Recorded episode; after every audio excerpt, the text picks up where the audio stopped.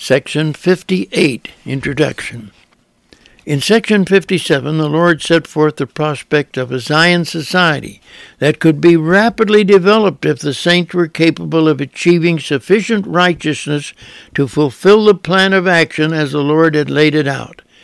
However, the Savior knew the end from the beginning.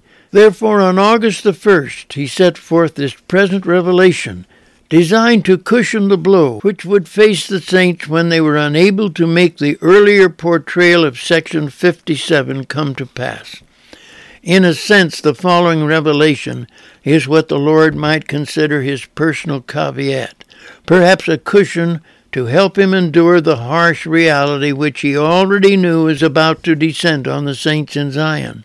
Perhaps the fact that their own conduct would bring these tribulations down upon themselves would help explain the consequences. But it would not mitigate the Savior's sorrow as he saw the prospects of what he presented in section 57 fade into oblivion when the saints suffered the cruel tragedy of their expulsion from the state. We try to keep the Savior's perspective in mind as we review section 58.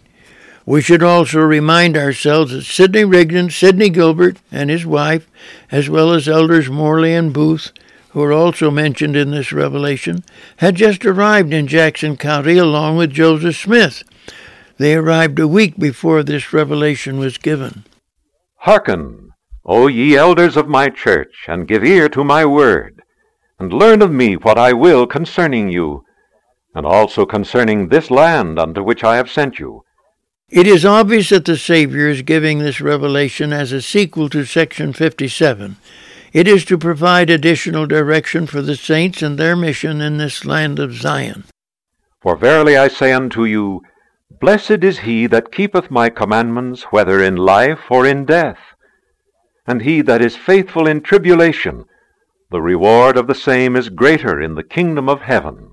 In this verse, the Lord introduces the factor of tribulation and emphasizes that those who endure the hardships and heartbreaks of these trials in Missouri will enjoy an even greater reward in the hereafter.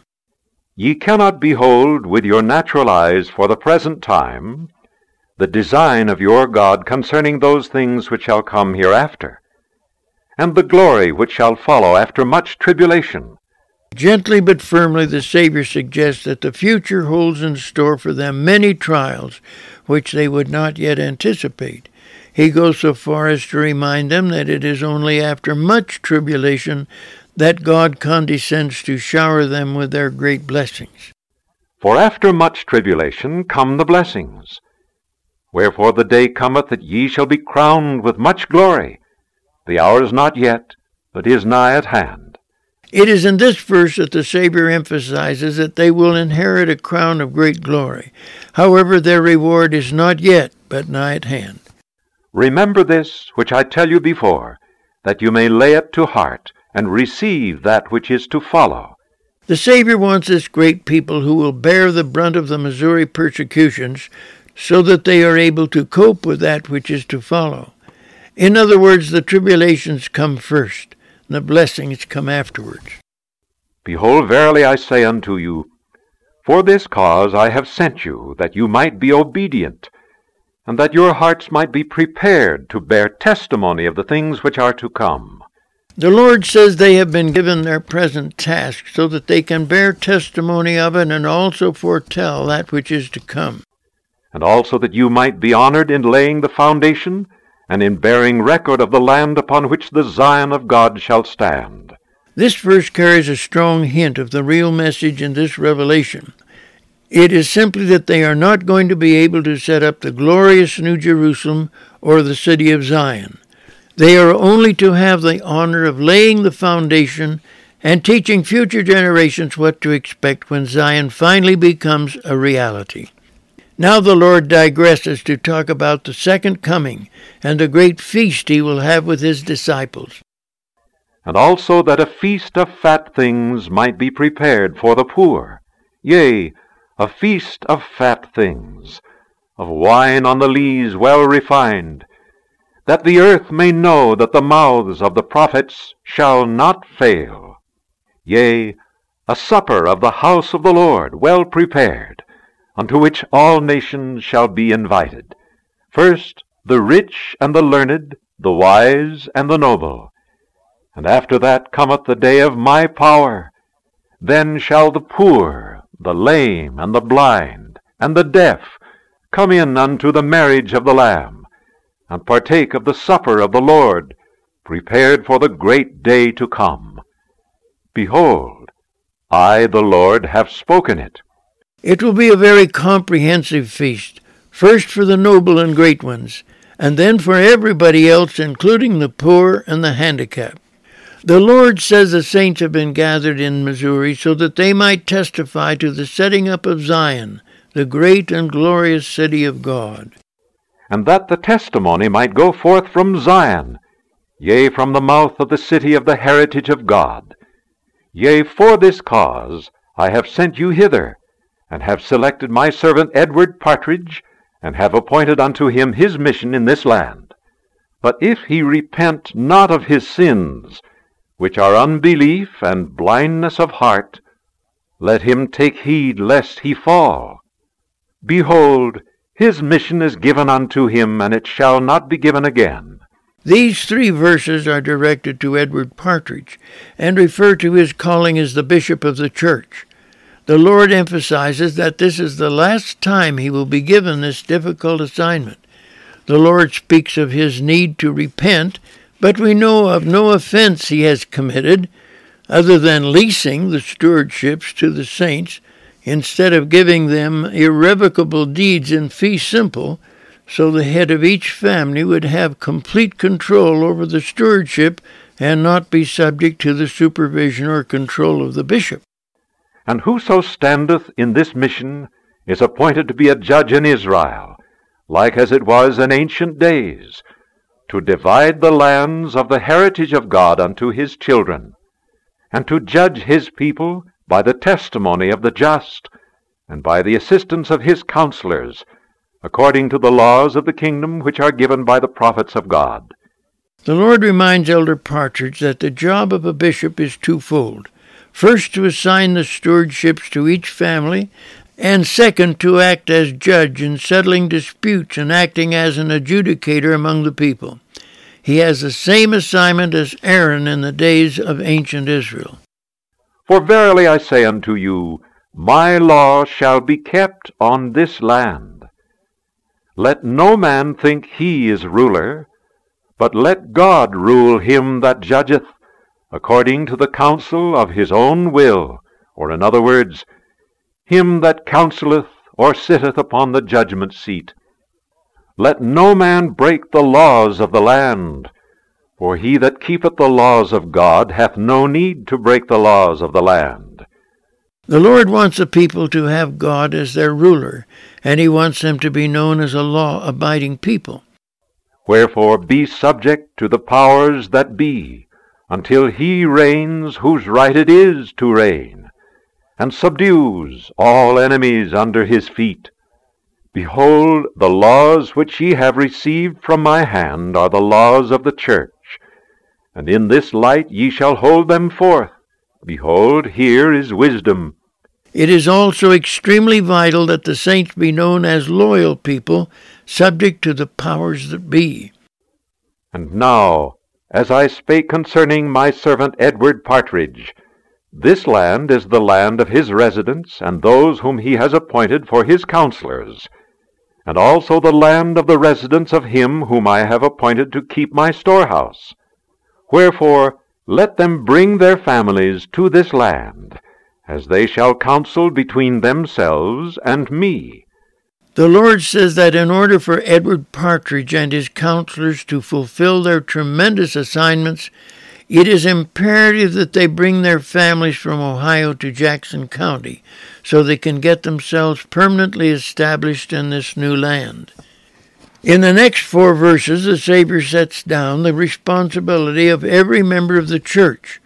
They are to be continuously anxious to have themselves engaged in the work of the Lord. However, he says that people who must be guided by every tiny aspect of life by the Lord are slothful servants and they will be condemned by the Lord rather than blessed.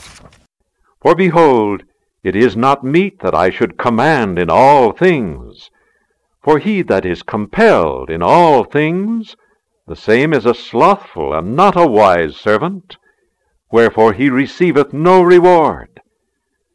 Verily I say, men should be anxiously engaged in a good cause, and do many things of their own free will, and bring to pass much righteousness. For the power is in them, wherein they are agents unto themselves. And inasmuch as men do good, they shall in no wise lose their reward. But he that doeth not anything until he is commanded, and receiveth a commandment with doubtful heart, and keepeth it with slothfulness, the same is damned. Now the Lord indulges in a private soliloquy as he asks himself some curious questions and gives his own answers. Who am I that made man, saith the Lord, that will hold him guiltless that obeys not my commandments? Who am I, saith the Lord, that have promised and have not fulfilled? I command, and men obey not.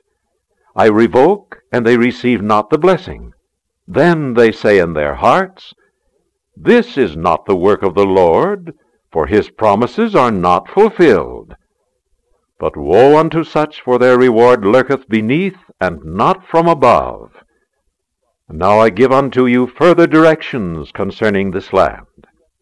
Now the Lord tells the saints in Missouri a number of things they will need to know in this new land of Zion.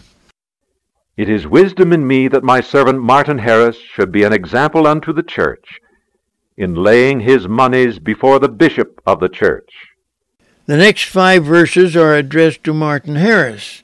The Lord says he is to be an example to those among the prosperous families of the saints in donating excess funds so that the money can be used in purchasing land.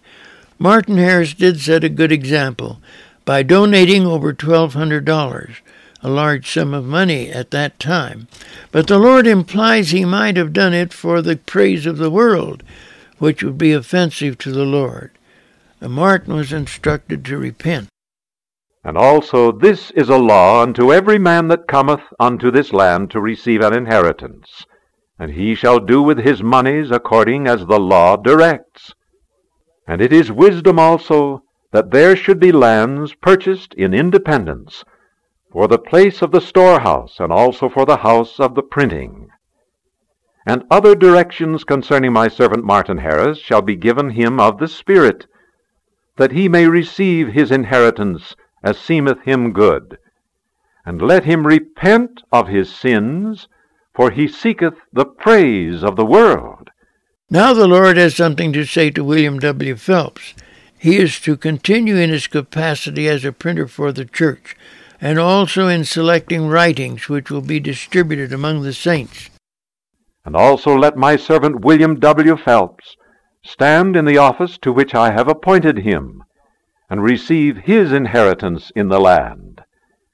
And also he hath need to repent, for I the Lord am not well pleased with him, for he seeketh to excel, and he is not sufficiently meek before me. Now, Brother Phelps is also called to repent because of elements of pride which have given him feelings of excelling over those of his brethren.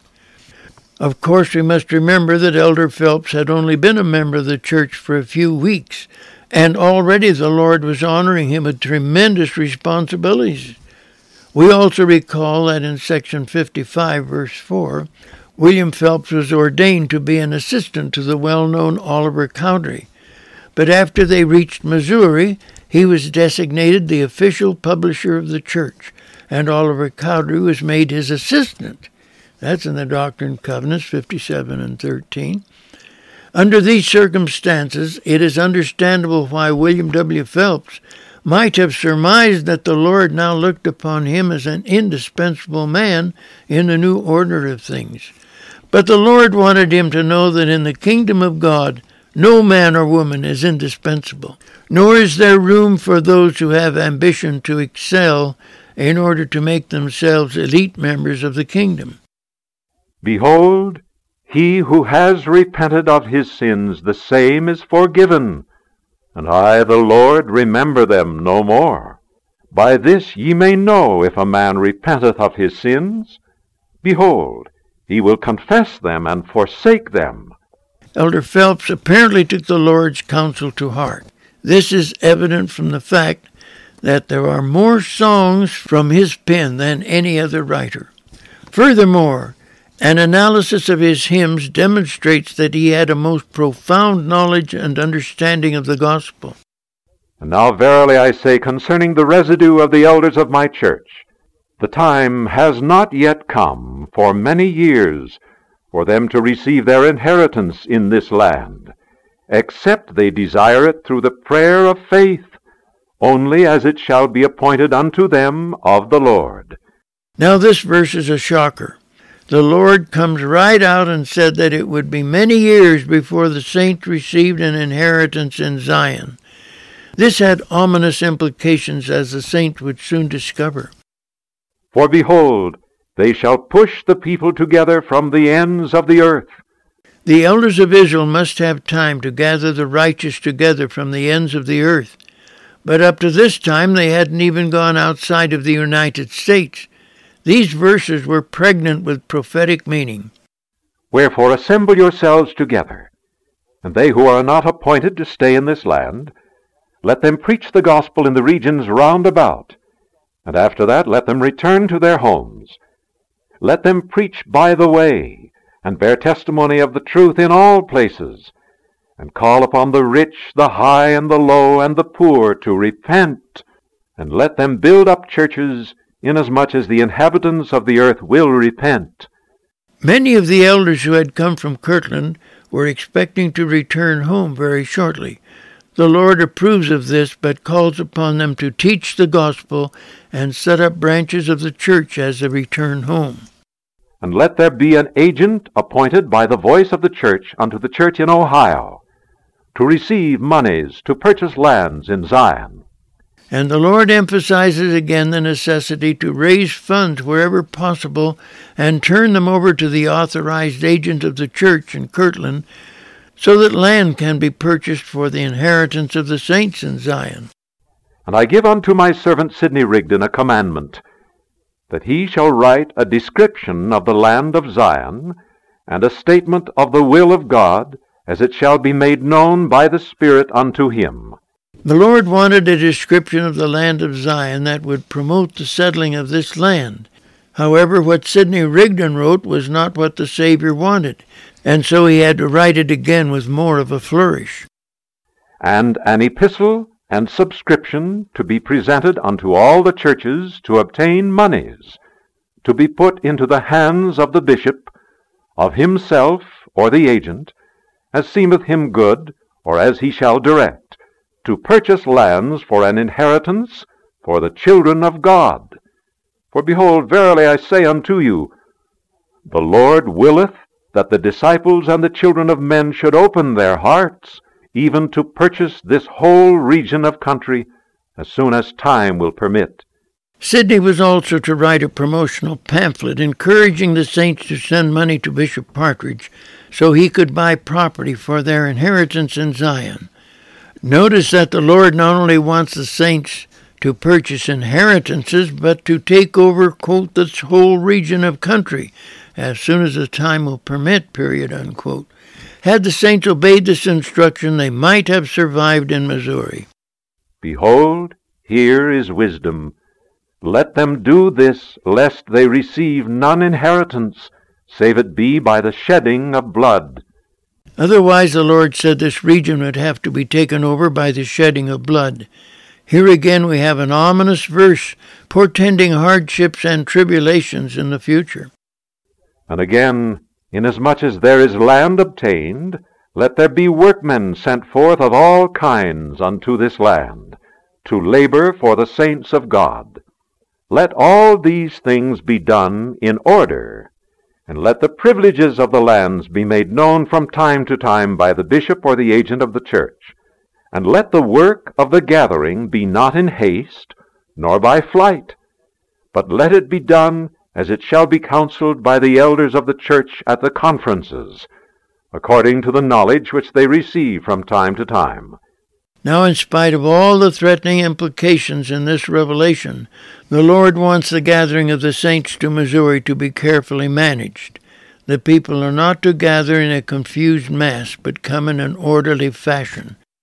And let my servant Sidney Rigdon consecrate and dedicate this land, and the spot for the temple, unto the Lord. This instruction must have been very gratifying to Sidney Rigdon, but somewhat of a surprise for Joseph Smith. Nevertheless, all the brethren, especially Joseph Smith, knew exactly who was in charge of this whole operation. And let a conference meeting be called. And after that let my servants Sidney Rigdon and Joseph Smith, Jr. return, and also Oliver Cowdery with them, to accomplish the residue of the work which I have appointed unto them in their own land, and the residue as shall be ruled by the conferences. And let no man return from this land except he bear record by the way of that which he knows and most assuredly believes. Now the Lord wants a conference to be called, in which arrangements can be made to have all of the leaders of the church prepare to return to Kirtland. This is because Kirtland is still a stronghold of the church, and there is much work to be done there. However, they must preach the gospel en route and set up branches of the church wherever possible. Let that which has been bestowed upon Ziba Peterson be taken from him, and let him stand as a member in the church, and labor with his own hands, with the brethren, until he is sufficiently chastened for all his sins.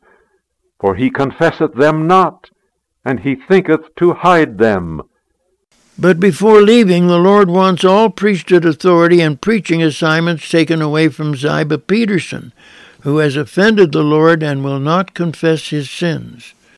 Let the residue of the elders of this church, who are coming to this land, some of whom are exceedingly blessed, even above measure, also hold a conference upon this land. And let my servant Edward Partridge direct the conference which shall be held by them. And let them also return, preaching the gospel by the way, bearing record of the things which are revealed unto them. It will be recalled that a number of the elders from Kirtland are still making their way to Zion. The Lord wants them to meet in a conference under the direction of Bishop Edward Partridge. After giving their reports at the conference, they are to return to Kirtland and tell the good news of Zion to all of the church branches or wherever they have speaking opportunities. For verily the sound must go forth from this place into all the world, and unto the uttermost parts of the earth. The gospel must be preached unto every creature with signs following them that believe. And behold, the Son of Man cometh. Amen. These three verses provide the Lord's proclamation to the whole world. The message of the gospel must cover the earth and spread the news that the Savior is getting ready for the second coming. Section 59 Introduction The 22nd verse of this 59th section suggests the Lord is getting a little impatient with the tendency of the saints to request continuous guidance on every small matter that may arise. This 59th section is a recitation of the most elementary aspects of the gospel, following which the Lord says, Behold, this is according to the law and the prophets. Wherefore trouble me no more concerning this matter. This is almost as though the Lord were chastising them for wanting new revelation when the scriptures are already loaded with everything they really need to know. This same sense of impatience is set forth in the previous Revelation, section 58, when the Lord said, For behold, it is not meet that I should command in all things, for he that is compelled in all things the same is a slothful and not a wise serpent. Wherefore he receiveth no reward. Verily I say, men should be anxiously engaged in a good cause, and do many things of their own free will, and bring to pass much righteousness, for the power is in them, wherein they are agents unto themselves, And inasmuch as men do good, they shall in no wise lose their reward. This is Doctrine and Covenants 58, verses 26 to 28. Nevertheless, it is understandable how gratifying it was to these early day saints to have a prophet handy who could call upon the Lord almost every day. After Joseph was removed from the scene, there had to be a gradual weaning process, and this is how it came about. Wilford Woodruff tells us that after Joseph Smith was killed, the apostles were in charge until a new president could be appointed. Several years later, he wrote, quote, Joseph Smith continued visiting with myself and others up to a certain time, and then it stopped. Unquote. On Joseph's final visit, he explained how intensely busy the priesthood was beyond the veil, getting ready for the second coming. He therefore suggested that whenever the brethren had important questions, they should address them to the Father, and the Lord would answer them through the whispering of the Spirit. The leaders of the church cultivated this procedure in communicating with the Lord, so that open visions were much more rare and at the discretion of the Lord. In fact, Wilford Woodruff says this was the last time he was allowed to see the prophet in the spirit world. This may be found in Temples of the Most High by N.B. Lundwall, pages 291 to 292. We will now examine section 59, which was given to Joseph Smith on August the 7th, 1831. In fact, this was next to the last revelation Joseph received while on his first visit to Missouri. Behold, Blessed, saith the Lord, are they who have come up unto this land with an eye single to my glory, according to my commandments. For those that live shall inherit the earth, and those that die shall rest from all their labors, and their works shall follow them, and they shall receive a crown in the mansions of my Father, which I have prepared for them. This is an interesting passage where the Lord talks about the blessings to those who survive the coming tribulations in Zion, as well as the blessings in store for the faithful who die. Yea, blessed are they whose feet stand upon the land of Zion, who have obeyed my gospel. For they shall receive for their reward the good things of the earth, and it shall bring forth in its strength and they shall also be crowned with blessings from above, yea, and with commandments not a few, and with revelations in their time, they that are faithful and diligent before me. No doubt it was a great privilege for all those who participated in laying the foundation for God's glorious Zion, even though the realization of its glory was yet far in the future. Wherefore I give unto them a commandment, saying thus, Thou shalt love the Lord thy God with all thy heart, with all thy might, mind, and strength, and in the name of Jesus Christ thou shalt serve him. Now the Lord begins a recitation of the most fundamental principles of the gospel as the foundation for Zion. The first is to love God with all one's heart, might, mind, and strength. And in order to ascend the heights of eternal progression, they must do everything in the name of Jesus Christ. Only then can He intercede in their behalf through the power of the atonement and get them the blessings they are seeking. Thou shalt love thy neighbor as thyself. Thou shalt not steal, neither commit adultery, nor kill, nor do anything like unto it. They must also love their neighbor like unto themselves. They must refrain from adultery, the temptation to kill, or anything like unto it. Notice that there is nothing new in this revelation but an emphasis on fundamentals. Thou shalt thank the Lord thy God in all things. Closely akin to this passage is the statement of the Lord in this same revelation when he said, quote, and in nothing doth man offend God, or against none is his wrath kindled, save those who confess not his hand in all things, and obey not his commandments. Unquote. And that's Doctrine and Covenants 58, verse 21. Thou shalt offer a sacrifice unto the Lord thy God in righteousness, even that of a broken heart and a contrite spirit.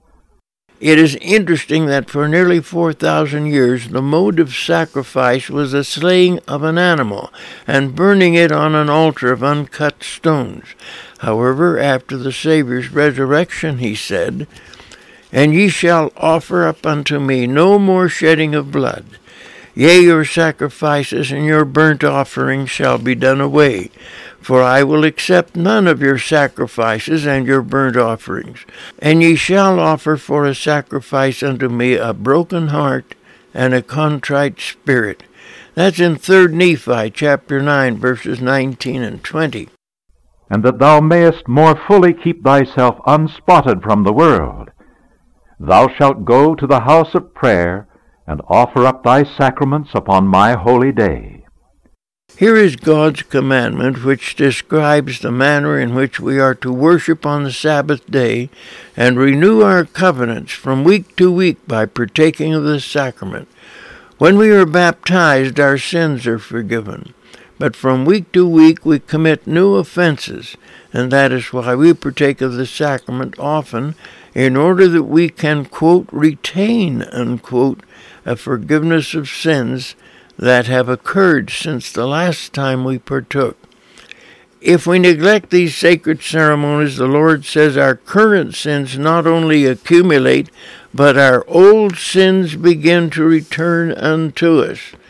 This rather astonishing passage is in Doctrine and Covenants 82 and 7 and in the Journal of Discourses, Volume 8, page 124. For verily, this is a day appointed unto you to rest from your labors, and to pay thy devotions unto the Most High. Nevertheless, thy vows shall be offered up in righteousness on all days and at all times. But remember that on this, the Lord's day, thou shalt offer thine oblations and thy sacraments unto the Most High, confessing thy sins unto thy brethren and before the Lord. And on this day thou shalt do none other thing, only let thy food be prepared with singleness of heart, that thy fasting may be perfect, or in other words, that thy joy may be full. Keeping the Sabbath day holy has many ramifications. There is a constant temptation to mix the holy day with the holiday, as Dr. Sidney Sperry at BYU has written, quote, in our day, this revelation is ruthlessly violated. The basketball games, baseball games, and football games played on the Sabbath to huge audiences are sufficient evidence of this fact, not to mention the hunting, fishing, and picnicking that goes on. The pleasure resorts attract untold thousands on the Sabbath, as do the open movies and other amusement houses. Millions are upon the open roads in their cars for sheer pleasure. Even the grocery stores are open for the convenience of the customers. Many persons whose consciences seem to hurt them attempt to justify or rationalize the conduct of our American people and other so called Christians on various grounds well known to most of us, but the Lord's instructions in this revelation show how wrong our conduct must be in His eyes. Even in ancient times, the Almighty made clear to Jeremiah the prophet how serious he was in his request that the Sabbath be kept holy.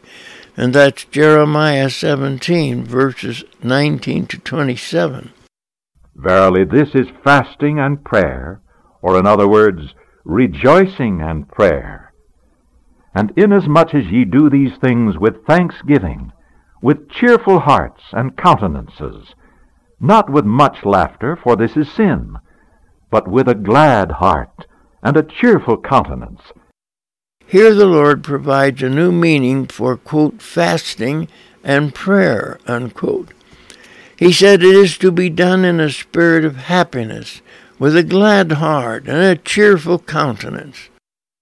Verily I say, that inasmuch as ye do this, the fullness of the earth is yours, the beasts of the field and the fowls of the air, and that which climbeth upon the trees, and walketh upon the earth, yea, and the herb, and the good things which come of the earth, whether for food, or for raiment, or for houses, or for barns, or for orchards, or for gardens, or for vineyards, yea, all things which come of the earth in the season thereof are made for the benefit and the use of man, both to please the eye and to gladden the heart yea, for food and for raiment, for taste and for smell, to strengthen the body and to enliven the soul. In these verses, the Lord expresses his attitude toward the plant and animal kingdoms that embellish the earth.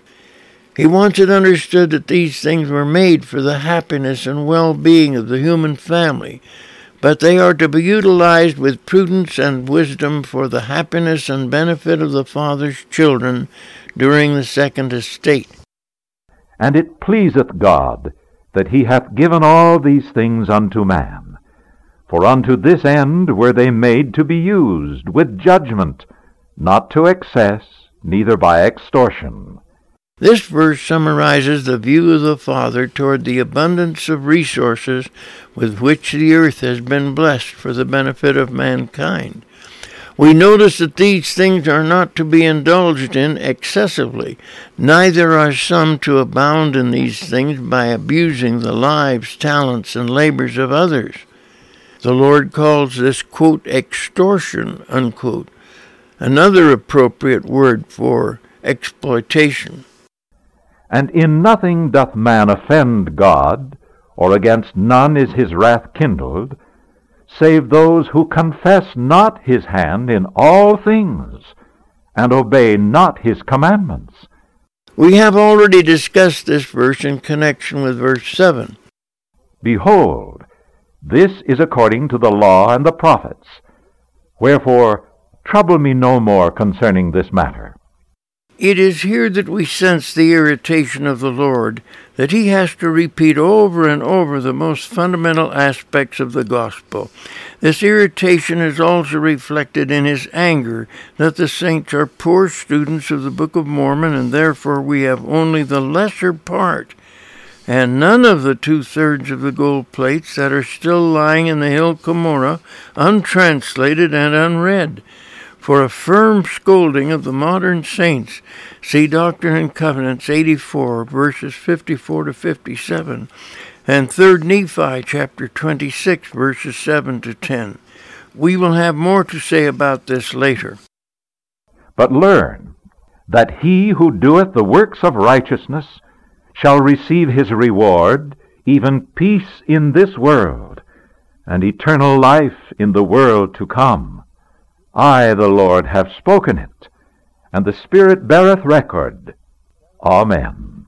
No matter what trials and tribulations await the saints in Zion, the Lord wants those who strive to do their best to be assured they will be greatly blessed.